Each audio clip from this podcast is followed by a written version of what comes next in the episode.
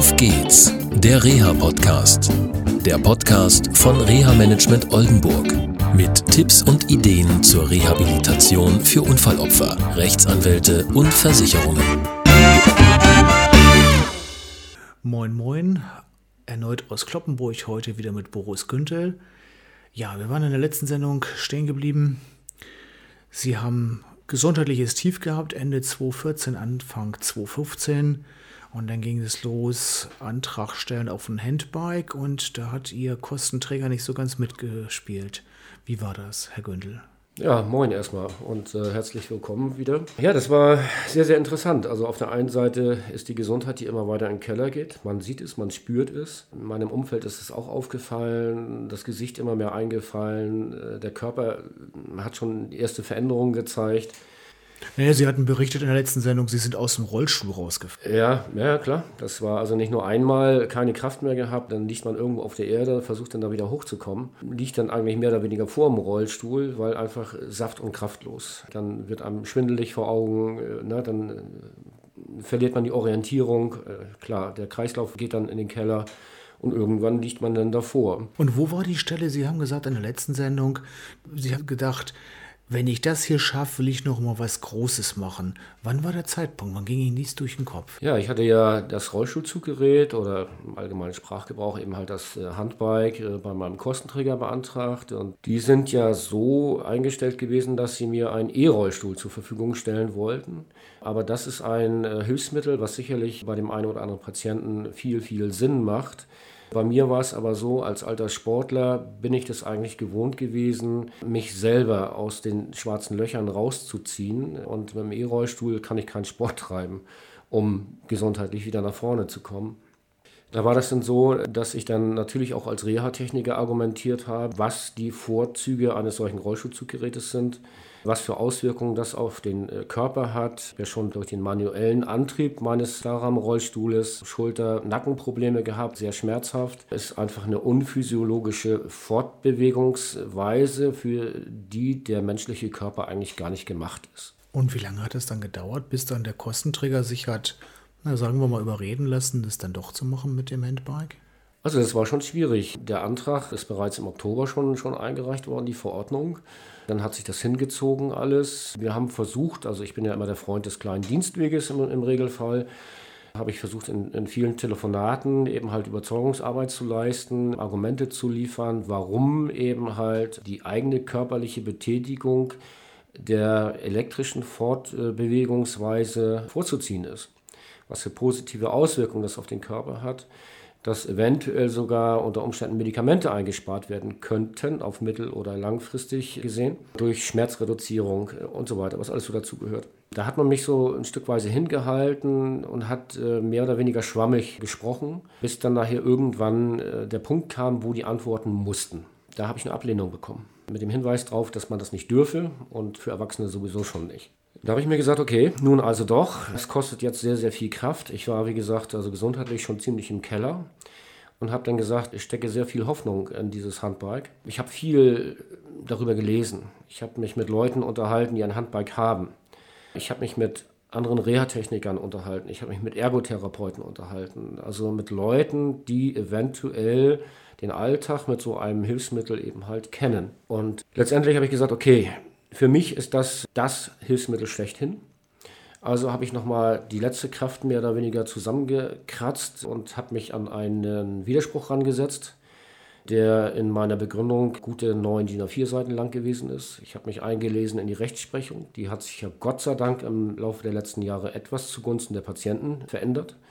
Früher hieß das ja Handbike, wenn überhaupt, nur für Kinder und Jugendliche. Erwachsene, nein, weil Fahrradfahren ist kein Grundbedürfnis. Das ist die Argumentation eigentlich der Kostenträger. Nur ist das so, wie gesagt, die Rechtsprechung hat sich zugunsten der Patienten geändert, in weiten Teilen. Auch die Gerichte haben erkannt, dass das durchaus eine Alternative sein kann, gesundheitsfördernd, und haben natürlich Urteile gefällt, sage ich mal, die dafür sprechen.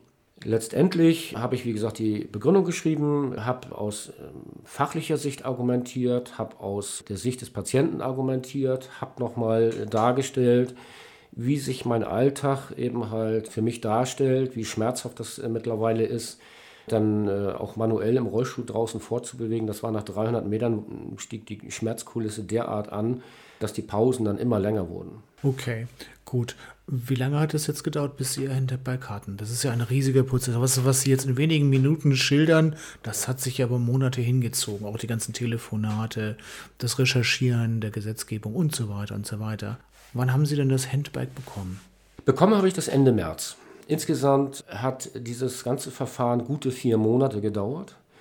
Und am Anfang dieser vier Monate, als ich ja kurz vor dem Widerspruch war, da konnte ich schon raushören, die wollen das verweigern.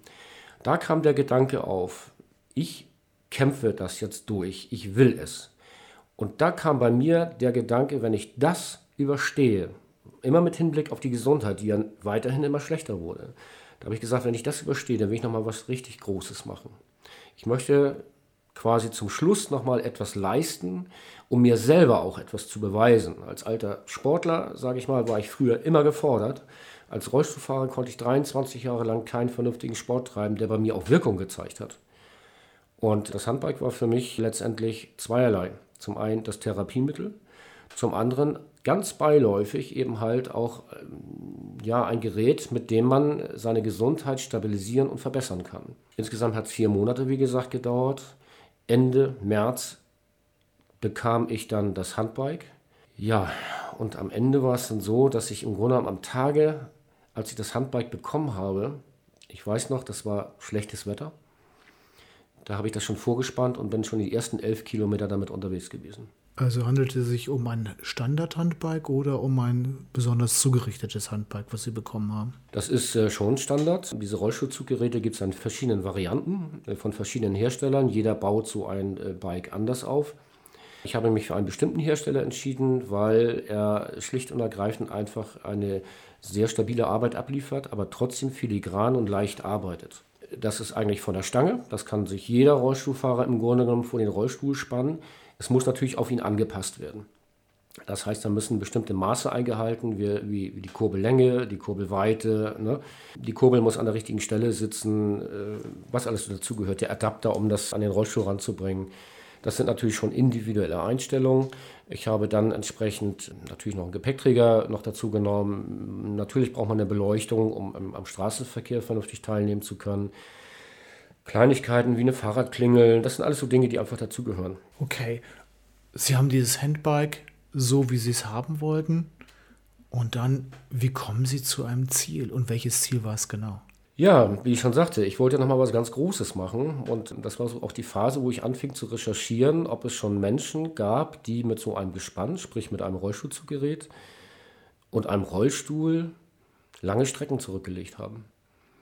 Ich bin auf jemanden gestoßen, der hat, ich meine, hundertzwölf Kilometer gefahren und da war ich natürlich am Überlegen, daraus musst du irgendwas machen.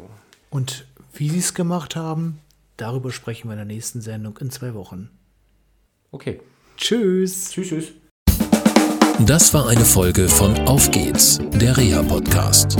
Eine Produktion von Reha-Management Oldenburg. Weitere Informationen über uns finden Sie im Internet unter w w w Punkt reha Bindestrich oldenburg Punkt d e.